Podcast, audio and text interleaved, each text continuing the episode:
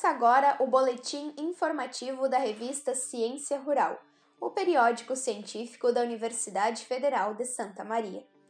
Hoje iremos falar sobre a febre aftosa e a recente entrada do Rio Grande do Sul na zona livre sem vacinação para a doença.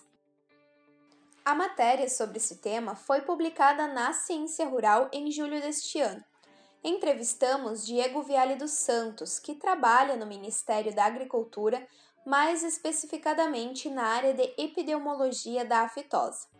Também Fernando Groff, coordenador do controle de enfermidade da Secretaria da Agricultura, e também Gisane Landes de Almeida, fiscal agropecuária em Santa Maria.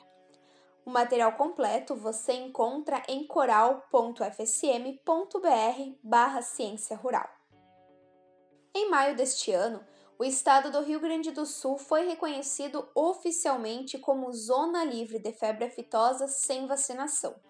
O novo status sanitário foi confirmado em Assembleia Geral da Organização Mundial de Saúde Animal.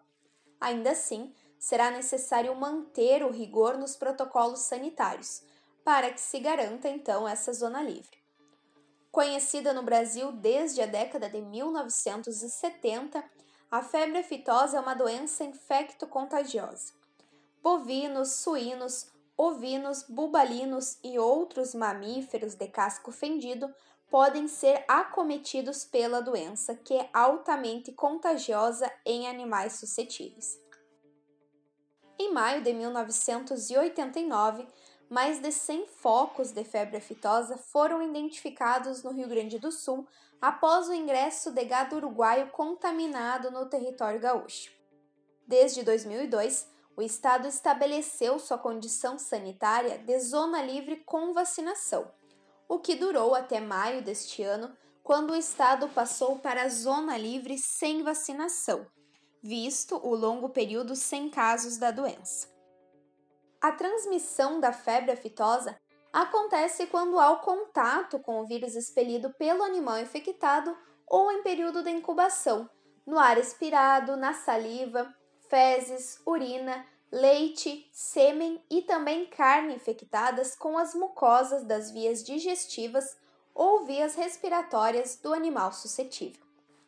Para Fernando Groff, o principal problema é o fluxo dos animais entre as propriedades, que é o maior transmissor em sistemas comerciais, como é a agropecuária no Rio Grande do Sul, por exemplo. Gisane Landes de Almeida relata que a febre aftosa é uma doença que se dissemina com muita facilidade. E a gente pode até fazer uma, uma analogia com a Covid hoje, né? uhum. né? Basta um animal entrar infectado num rebanho, com certeza vai disseminar para todo o rebanho uh, e para os rebanhos vizinhos, porque é uma doença que se transmite pelo contato direto entre os animais, né, através de aerossóis, através das próprias secreções e excreções do animal. Né, então, o contato direto entre animais uh, dissemina e rapidamente e, e, em função dos aerossóis também essa doença ela pode ser transmitida através do, desses aerossóis, né, que, que vão se espalhando. Sim. Claro que não é uma coisa, né, tão não tão potente como contato direto, mas o vírus tem uma capacidade de resistência ao ambiente muito grande. É, as pessoas que lidam com os animais é, ficam com as suas roupas contaminadas com vírus e é possível a gente levar esse vírus com as nossas roupas para uma outra propriedade, né? Isso é isso é comprovado. É, nos veículos, os, os carros ficam com, com, as rodas contaminadas, a gente carrega com os nossos veículos de uma propriedade porque o vírus ele é muito resistente. Inicialmente silenciosa, a doença causa febre nos bovinos, formação de vesículas que estouram, causando erosões e úlceras na região da boca, narinas e focinhos, bem como a redução na produção de leite e a salivação excessiva. Juntos, esses sintomas são críticos, pois causam, além de muita dor no animal, um grande prejuízo no rebanho ao qual ele faz parte e em possíveis rebanhos que o animal possa vir a ter contato.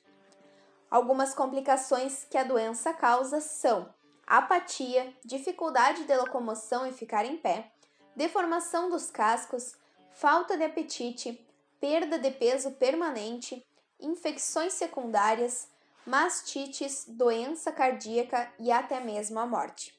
É fundamental que pecuaristas e produtores rurais fiquem atentos e, caso confirmem suspeita da doença, notifiquem a inspetoria da sua cidade para que sejam feitos os exames específicos. Não há tratamento para a doença e por isso que a sua prevenção deve ser reforçada.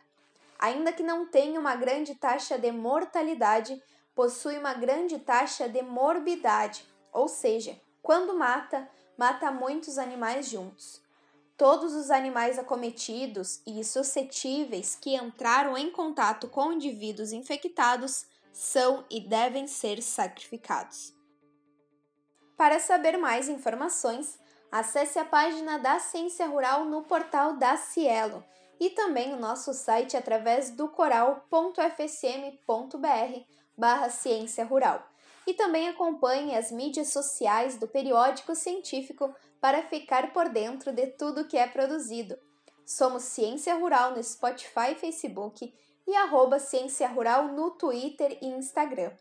O boletim informativo da Ciência Rural tem a produção da equipe de comunicação do periódico científico. Até mais!